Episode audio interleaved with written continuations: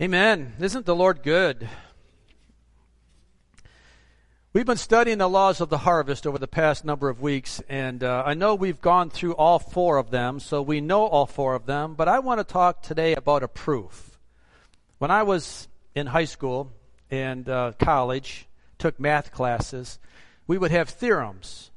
And the theorems were such that this is what should happen, and then there would be a proof to the theorem there would be a proof to the equations. So we've been talking about the equation, if you will, of the four harvest laws. And today I want to talk to you about the proof. And the proof that the four harvest, harvest laws are true is Jesus. And so we're going to talk today about the life and death, resurrection of Jesus as a proof to the theorem of the four harvest laws. Now, we know what these, uh, let me turn my little flipper on here. We know the harvest laws to be the law of investment says only reap if you sow. Law of identity says reap what you sow. Law of increase says reap more than you sow. Then the law of interval says sow and then be patient. And here's the truth, guys. The truth is the laws of the harvest work whether we follow them or not. Whether you believe in them is irrelevant because God has set these laws in motion and they are going to work for your benefit or for your destruction. The laws of the harvest will not cannot be broken.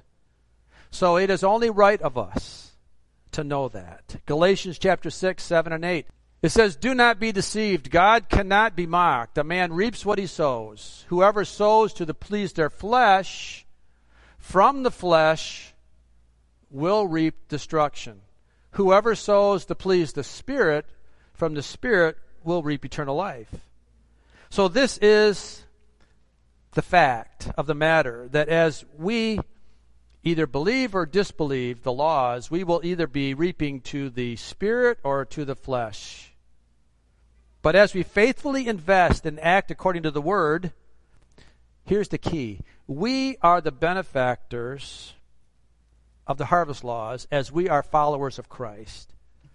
And with that, when I'm a follower of Christ and I am in, in putting into practice these harvest laws and I'm seeing God's blessing and I'm seeing God working as I am faithfully putting these in place, I will automatically want to give Him praise.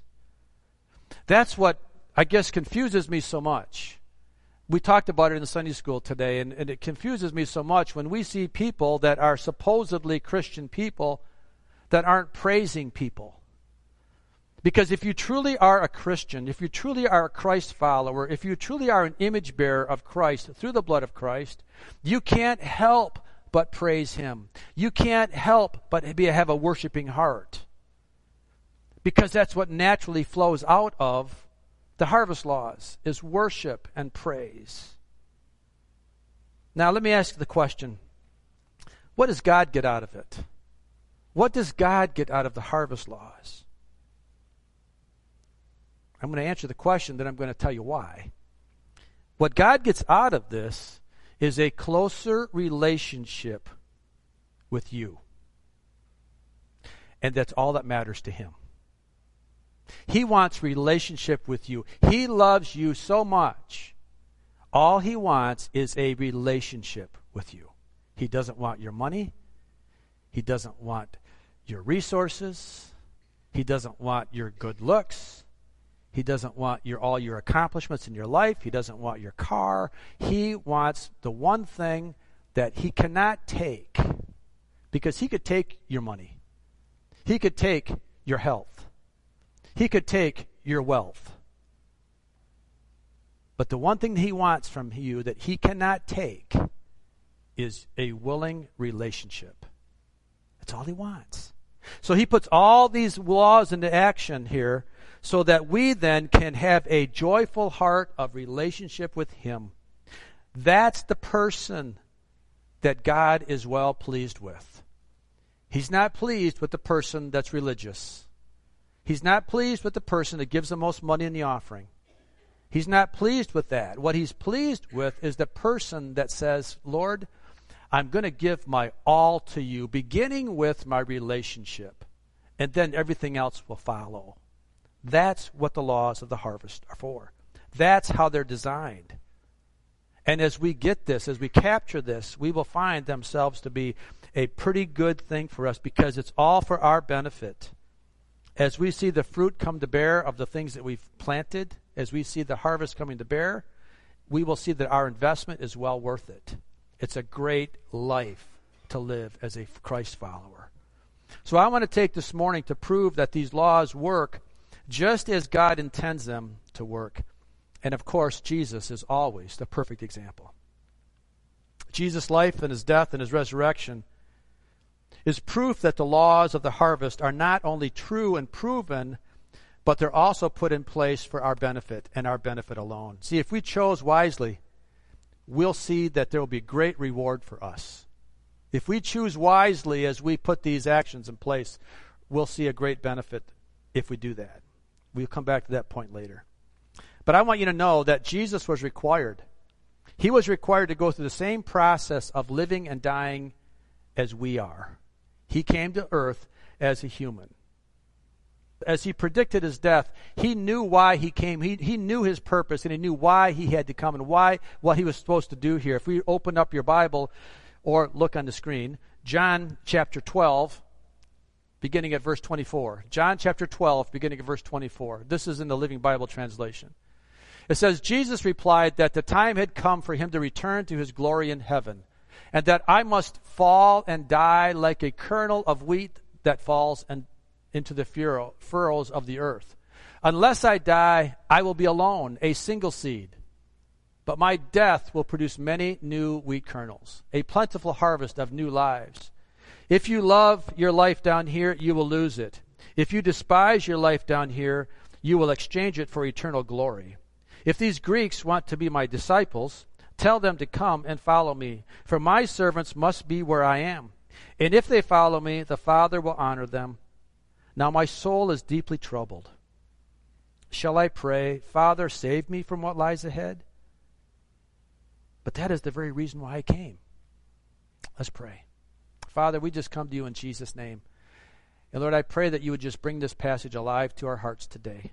Open up your word to us and let us understand how and what you are doing and are continuing to do for us through the laws of the harvest. And we ask this in Jesus' name. Amen. There's a lot of truth here in this passage, folks. Jesus understood that his purpose in coming was to be the seed to be planted so that a harvest of many more would be harvested. He understood that. He clearly understood that. And he is a perfect example of a person that, that once understanding their purpose in life, he will take every opportunity he can to live, to fulfill the purpose, and not to be distracted by the many other opportunities that would come in to distract him. We are busy people. I get that. And I will tell you that Jesus was a busy man. Jesus had every opportunity to be just as busy as you and I are. But yet, in his busyness, he never, ever forfeited relationship with his Father because of the busyness of his life. Many people were tugging at him all the time. He was a very wanted person. Not necessarily because of who he was, but because of what he could do people would use him and manipulate him and, and get every take advantage of him of him every way that they could. But Jesus knew how to stay out of the fray.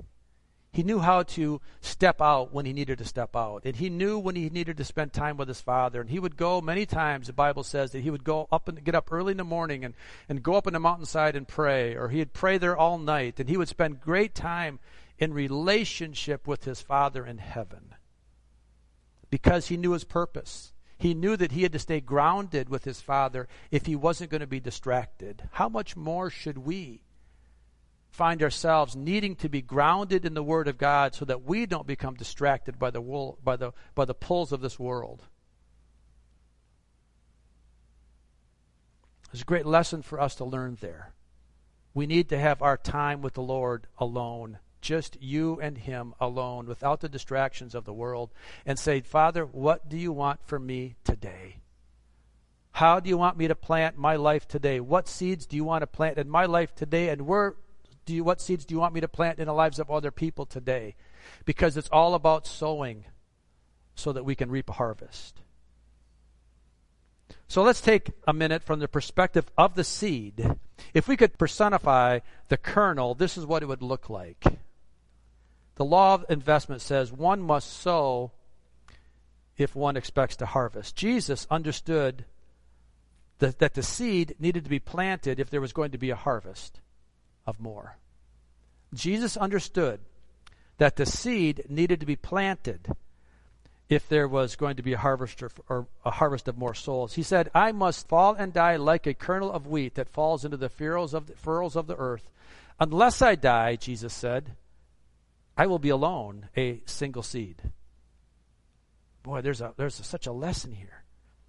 This talks about the serious level of commitment. It's not just a simple saying that he was saying, I'm willing to die, I'm willing to be the seed, I'm willing to be the kernel. No, he was really willing to put his life in a line. This was a serious level of commitment that required that he actually go through the process of death if he was going to be the seed that brought more seeds to harvest.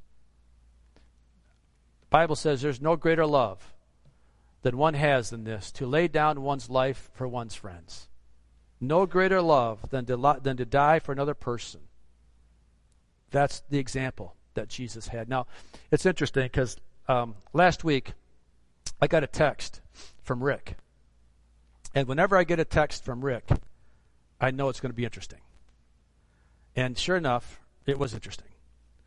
Rick said, um, what I was talking about was the parable of the pig and the chicken. Remember that, Rick? so here's a little cartoon that talks about the parable of the pig and the chicken. And we see a chicken here and a pig. And the chicken says, Hey, pig, we should open a restaurant. And the pig says, I'm not sure what will we call it. The chicken says, Ham and eggs. And the pig's a little confused here. You can see the little question marks like, What's he thinking about? And then he finally says, No thanks. I'd be committed and you'd only be involved. This little parable really was interesting, and uh, it is a serious discussion here because Rick brought this to my attention, and that that the parable says the chicken and the pig is talking about commitment to a project or a cause. One producing a dish made of ham or bacon and eggs, the pig provides the ham, and the chicken provides the eggs. And for the chicken, it's just basically a simple laying of an egg and then moving on. For the pig, it's laying down his life. And I know that sounds kind of silly and kind of simple, but that little cartoon and that fable has so much truth in, in it because it's easy for the chicken to give because it really isn't a sacrifice. In fact, it's a relief because he's got to get rid of that egg. if you imagine that chicken couldn't lay an egg, it'd be painful. It's an easy relief for the chicken to lay an egg to give it, whereas the pig says, uh, if you're going to have bacon this morning, guess what I got to do? Not a good thing. He'd have to give up his life. And according to the scriptures, we have the ch- same choice requiring the same level of commitment that we sow our flesh. We have to sow our flesh like Christ sowed his flesh. He says in that passage, if you love your life down here, you will lose it.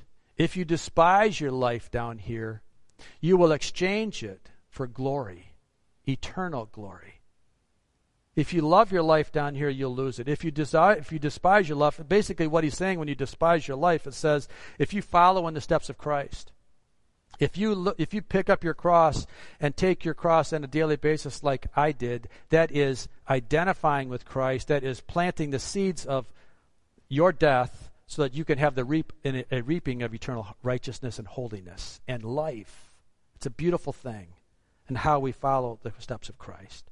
So this takes us the second law of identity. It says that we, we reap in like kind of what we sow we reap in like kind of what we sow. Again, we're talking about the proof of Jesus' life, proving the theorem of these laws. That's why God had to send Jesus in human form to be the seed that would be planted to save humanity from eternal separation from Him and eternal punishment. See, the Old Testament sacrifices were good for a while. They were good to cover the sins of man for a season, but the blood of a bull could not pay the price of a man's sin. The death of an animal cannot pay for the price for the sins of a human. That's why Jesus had to leave heaven. And that's why he needed to take on the form of a man, because he actually had to be part of the creation if he was going to save the creation. Does that make sense? He, he had, to, he had to, to be a man to pay the price of man's sin. Identity says that you sow in a particular identity, you reap in a particular identity. A bull was not going to pay the price of sin for man. Jesus had to become part of his creation. He had to become a man so that he could pay the price of man's sin. And what's so interesting here is that Jesus didn't die for his sake. He died for my sake. And he died for your sake. He says, Unless I die, I will be alone. A single seed. He didn't die for himself, and he didn't need anyone to die for him. He was already perfect, and he was already very valuable. What this says, what this means here, is that at any time in the process, Jesus could have said, Father, I'm done. I could call my legions of angels and you could save me and take me back to heaven, and I'm going to come back as a single seed. I'm going to come back the way I came, a single seed. Jesus came as a single man. He could have gone back to heaven as a single man, and his father would have accepted him because Jesus had no sin in him. He didn't have to stay down here and pay the price for his sins. He didn't have to die for his sins. He died for my sin, and he died for your sin. He became the seed that created a, a, a, a, multiplicity of, of harvest. That's what's so amazing here. Jesus understood the laws of the harvest, and he knew that he, he, as a very valuable seed, had to die to himself and had to be planted to be, if a valuable crop was going to be harvested, he needed to die to himself. And here's the thing, guys so do we. The law of identity says the exact same thing in our life that, that the valuable seed that we are, that we need to die to ourselves if we're going to have a valuable harvest called eternal life. We can't just let Jesus be the, the, the, the, the seed for us it, it, unless, we, unless we follow in his steps. It doesn't work for us. A valuable harvest requires a valuable seed. A valuable harvest requires a valuable seed. Luke chapter 14, verse 25 through 27, then skipping to verse 33. A valuable harvest, remember, remember that. A valuable harvest requires a valuable seed. It says, A large crowd was following Jesus. He turned around and said to them, If you want to be my disciple, you must, by comparison, hate everyone else your father and mother, wife, children, brothers and sisters, yes, even your own life. Otherwise, you cannot be my disciple. And if you do not carry your own cross and follow me, you cannot be my disciple. So you cannot become my disciple without giving up everything you own. Now, maybe you've wondered why Jesus had to be so direct with such a hard message as this. Why did he have to require so much out of us if we're going to be a disciple of Christ? People have been forever asking this question. Can't we find a workaround? Can't we make it easier? Jesus, why do you say I have to die to myself when when the when the Bible says I just need to ask for forgiveness? And then why do you say I have to die to myself? It's so it's so hard. It's so difficult. Clearly, Jesus understood the parable of the pig and the chicken. Jesus was committed as a valuable seed. And as a result, we are the valuable harvest if we are willing to do the same thing he did. What, now, what do I mean by that? I mean, the reality is that Jesus did his part in sowing the perfect seed. He did his part. So that now he provided a potential for a valuable harvest. And I say p- potential because unless you and I plant our valuable seed along his, with his valuable seed, there is no valuable harvest. The world would say, well, I'm a Christian because I'm a Christian, because I'm a good person, because I do all good works, and because of all this stuff. That's not enough. That's like being the chicken. I'm just participating in it. I'm just claiming to be it, but I'm really not committed to it yet. You're not committed to being a Christian until you plant your seed and you die to yourself like Jesus died, and then you have a valuable harvest called eternal life. Otherwise, you're just a chicken and you're just providing eggs and there's no sacrifice. Now, I am not in any way saying here that we are working our way to heaven. Don't get me wrong. I'm not saying that. We are into heaven through the, only by the blood of Jesus and only by his sacrifice. But I must, however, accept his sacrifice. If I don't accept it and then live according to it, then I haven't really received it. Does that make sense? An image bearer of Christ and a follower of Christ, we die to our fleshly nature. And we understand that we are a valuable seed, and our valuable seed comes as we plant it and we harvest it, both in our own salvation and then also how we share the gospel with other people. Because we can plant seeds in other people as well. So we need to take the most valuable thing we have, and that is our own life, and we need to place it on the cross, just like Jesus did, and then we will have a harvest of eternal life with Him. Verses, uh, verse 27 and 33 of the passage I just read. And if you do not carry your own cross and follow me, you cannot be my, my disciple. So you cannot become my disciple without giving up everything you own. Another way of looking at this is let me ask the question are we investing our time or are we spending our time or wasting our time? Do I really want, ask yourself this question, do I really want an increase of the things that I'm spending my time on? I said at the very beginning that the laws of the harvest are going to work no matter whether you believe it or not. So, do you really want a harvest of how you're spending your days today? Are they going to produce a spiritual harvest that you'll want in eternity? Think of that. See, the life of a true Christian is an example of Christ, meaning that we are Christ like. We do what Christ does. He gave us His all so that we can give Him our all. Now, let's, let's just think about this for a quick minute. Does it even make sense to what I'm saying? Is it even logical? You see, if Christ was to empty Himself of heaven's uh, splendor and come down to earth and become a man and die for us. And to go through that kind of commitment for us. And then to die and a, uh, just a terrible death. Does it only make sense that we would have to invest ourselves in a similar fashion? I mean, why does it even make sense that Christ would give himself, Christ would be the, in the terms of this example, he would be the pig committing himself and we would just be a chicken saying, No, I'll just give an egg. And then we're going to expect him to be pleased with us. Does that make sense?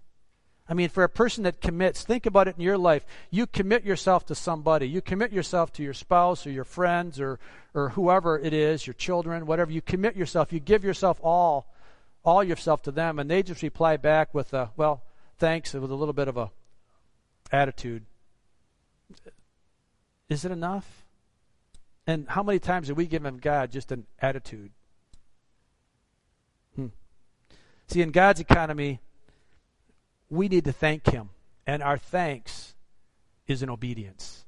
The Bible says, Jesus says, if you love me, you will obey me. And that's proof of our love for Him is that we're obeying Him and we're giving Him everything that we have. The third law that we're proving today is law of increase, saying that I reap more than you sow. Our text this morning shows that Jesus clearly understands that only as he is willing to be the seed that's planted will many others be able to be harvested. Jesus understood that. He says, By my death will produce many new wheat kernels, a plentiful harvest of new lives. And I know that this is obvious, but I think it's worth, worth repeating for us is that Christ died for us before we were in relationship with him. I mean, we were still ugly, sinful people. And Jesus planted himself for us. He died for us while we were still sinners. That's what the Bible says, Romans 5 8. But God demonstrates his own life for us in this. While we were still sinners, Christ died for us. Even more than that, if you go down to Romans 5:10, he says, "For while we were God's enemies, we were reconciled to him through the death of his son, how much more having been reconciled shall we be saved through his life?" We were enemies of Christ. If you don't believe it, Colossians chapter 1 verse 21, you were his enemies and hated him and were separated from him by your evil thoughts and actions. Yet now he has brought you back as his friends. Jesus died for us while we were still enemies of his. So that's the reason that Jesus became the seed that would bring the harvest of eternal life for us because he was willing to be the investment. He was willing to die for us. The laws of the harvest apply to sin as much as righteousness. That's what I said at the beginning, and this is proof. This is proof. Remember, this is a sermon of proving the theorem. The laws of the harvest apply to sin as much as to righteousness. Romans chapter 5, verse 12. When Adam sinned, sin entered the entire human race.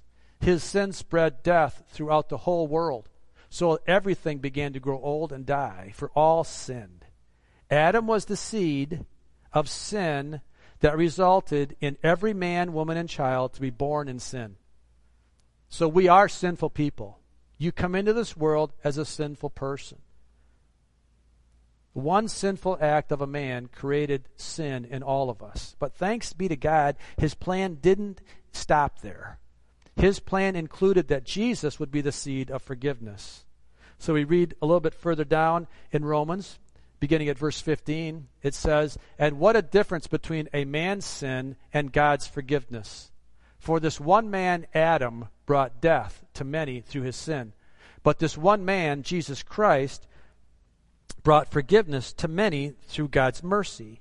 Adam's one sin brought the penalty of death to many, while Christ freely takes away many sins and forgives and gives glorious life instead. The sin of this one man, Adam, caused death to be king over all. But all who will take God's gift of forgiveness and acquittal are kings of life because of this one man, Jesus Christ. Yes, Adam's sin brought punishment to all, but Christ's righteousness makes men right with God so that they can live. Adam caused many to be sinners because he disobeyed God, and Christ caused many to be made acceptable to God because he obeyed. Now, th- Paul is really hitting this point hard. I mean, we've really stressed it here that sin and righteousness obey the laws of the harvest. Through the sin of Adam came sin to all men, and through the obedience of Christ comes righteousness and forgiveness to all men. The law of increase says that Jesus is the first fruit of many to come. Romans 8:29 For God knew his people in advance and he chose him to become like his son so that his son would be the firstborn of many brothers and sisters. Now, there are some religions that will take this to say that Jesus really wasn't God, he was a man. Firstborn would be an indi- indicator of that. But what this is saying is that Jesus is the firstborn of eternal life. He died, he was, was raised again, and he was reborn as an, as an eternal living being. And that's the way we are. He's the firstborn of many brothers and sisters. That's why we have the confidence to know that we, as we sow, we will reap eternal life because Jesus did. And that brings us now to the fourth law, the law of interval. Sow and then be patient. God uses time as a tool to accomplish his plans in the life of mankind. God uses time. And I don't think we like that. In fact, I will be honest with you, I, I don't always like that. Time and its consequences are something that is common to all men, regardless of who they are, regardless of where they live, regardless of how much money they have, regardless of their social status, regardless of anything in life, time is a common element of all men the world over, without exception. Time cannot be purchased, it cannot be sold. It cannot be traded or destroyed. It cannot be lost. It cannot be in any way controlled. I don't care how much money a person has, when their time is up, their time is up. God is the creator and He rules time, even though He's not controlled by it. We are. time is fickle. At times it goes way too fast, and times it goes way too slow. There have been times in my life when time seemed to drag on, and it just never ended. You know what I'm talking about. The problems in life, the times that you're struggling with an issue, a health issue, or a financial issue, and you think, God, when is this ever going to be over? Time. But God uses every one of those things to, to our benefit if we allow Him to use it. It's a tool in His tool belt to how He chisels us and to be godly people. Paul wrote of it in Romans chapter 8, verse 18 and 19. I consider that our present sufferings are not worth comparing with all the glory that will, that will be revealed in us. For the creation waits. Here's that word. The creation, all of creation, waits in eager expectation for the children of God to be revealed. Time. It's a, it's, time can be cruel. I will tell you, it can be cruel.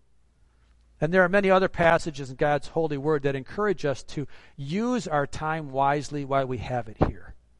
Our text in Galatians that we've been talking about, it says, Let us not become weary in doing good, for at the proper time we will reap a harvest if we do not do what? We don't give up. We don't say, "Oh God, you're not it's, it's not going to happen. It's not coming, so therefore I'm going to give up on it." You give up on it and you've lost your reward. I'm just saying, that's what the Bible says. For at the proper time we will reap a harvest if we do not give up. That's the fourth law of interval time. You sow and then be patient. We're encouraged not to give up. We're encouraged to be persistent and to press in and keep the faith that God has given us. And, and because there's so much better coming to us, for us, because we have a valuable seed that we've planted, and God's harvest laws are going to work, and He's going to provide a valuable harvest for you and I called eternal life.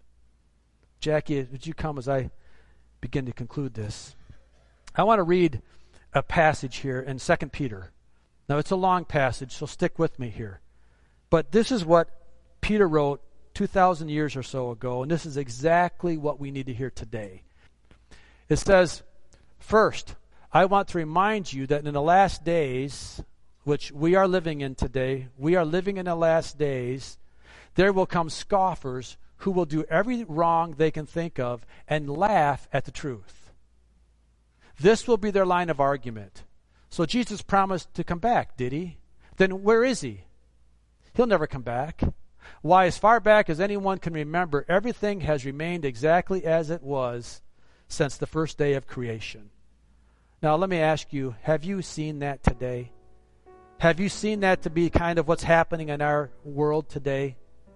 There is a lot of scoffers out there. A lot of people scoffing at the, at the, at the rapture, or even scoffing at death. But Peter goes on and he says, Do not forget this, dear friends, that a day or a thousand years from, the from now is like tomorrow to the Lord. He isn't really being slow about his promised return, even though it sometimes seems that way, but he is waiting for the good reason that he is not willing that any should perish, and he's giving more time for sinners to repent. For the day of the Lord is surely coming as unexpectedly as a thief. And then the heavens will pass away with a terrible noise, and the heavenly bodies will disappear in fire, and the earth and everything on it will be burned up. And so, since everything around us is going to melt away, what holy, godly lives should we be living? You should look forward to that day and hurry it along, the day when God will set the heavens on fire and the heavenly bodies will melt and disappear in flames. But we are looking forward to God's promise of new heavens and a new earth afterwards, where these will only be goodness. Now, how do we hurry it along? It says that you should look forward to that day and hurry it along. Now, I, I thought we can't hurry time. Now, we're not hurrying time. What we're doing is we're hurrying what Jesus is waiting for, and that is for everyone to be saved. He wants all men to come to a salvation knowledge of what Jesus Christ is. That means we need to be evangelizing. It means we need to be doing our part in the harvest. The harvest is ripe. The field is ripe. It's ready to be harvested. We need to go out and do what we can do to share the good news, to share the gospel. That's how we hurry it along by doing our part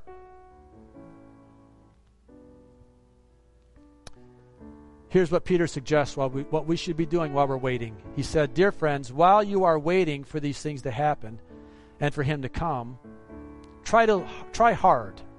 Work hard to live without sinning. And be at peace with everyone so that we will, he will be pleased with you when he returns. And remember why he's waiting. This is the answer. Why is God waiting? He's giving us time to get his message of salvation out to others. So this morning, as we end the proof, I hope this has proven the fact that the laws of the harvest truly are true. And this theorem is proven out by the life and death and resurrection of Jesus Christ. And also by what we need to be doing in our life to plant our seeds. Our valuable seeds have to be planted just like Christ. I hope then that we can see here that time is precious. God has given you and I a allotted number of days. And we need to be doing whatever we're called to do to valuably plant our seed so that we will have that harvest. Are you wisely investing your time? Are you laying up treasures in heaven? Or do we find ourselves wasting it here? I know it's difficult to admit. It's difficult. I know it because I have the difficulty with myself admitting that there are times in my life when I haven't given God my best. But I've given him second place. And I wonder if that's the same for you as well. Remember, God cannot be mocked. We will reap what we sow. Jesus has proved the law of the harvest, and it really works. So, this morning, as we end this discussion, I just want to challenge us all this morning. What are we doing with our time? What are we doing with our seed? Are we simply spending it or wasting it? Or are we investing it? Now, you may say, but Mike, I'm an old person. And I don't know a lot of people. I can't really go out and do what I could have when I was younger. Well, let me tell us all what we can do in our older years. We can get on our face and pray. We can intercede for our children. We can intercede for our church. We can intercede for our community. We can fast and pray. We can do all the things that would that God would require of you age appropriately. That's what he's asking you to do. That's what he's requiring of us to do. Let's pray. Father, we just come to you in Jesus name. And Father, I just come to you firstly and say, I'm sorry for the things that I've done that haven't been always pleasing to you. And I repent of those things. I, I own them. I take responsibility for them. And I say, I'm sorry. Would you please forgive me? Now, repentance says that I will change and I will begin to go the other direction. And I will begin now to put into action what I've in the past maybe put off so that I don't repeat the same mistakes mistakes. So, Father, forgive me. Now give me the power through the power of your Holy Spirit. Give me your enabling grace to give me the strength to move on and to do the things that are required of me to do, to plant the valuable seed of my life. God, give me the ability to pray harder and pray more and to be more sensitive to your Holy Spirit's leading. God, if it's in an area of giving of my time, giving of my resources, giving of my financial ability, whatever it is, God, help me to be faithful in that. Help me to trust you with that. Help me not to be stingy in planting the seed. Father, I thank you for the for the people of this church. I thank you for those that are committed here. I thank you how you have been proven faithful in their lives over and over again. And Lord, I just continue to ask that you would progressively make us more dependent upon you more dependent upon who you are. Continue to increase the harvest in our lives. And I just pray this in Jesus' name. I thank you and I love you and I praise your name. Amen.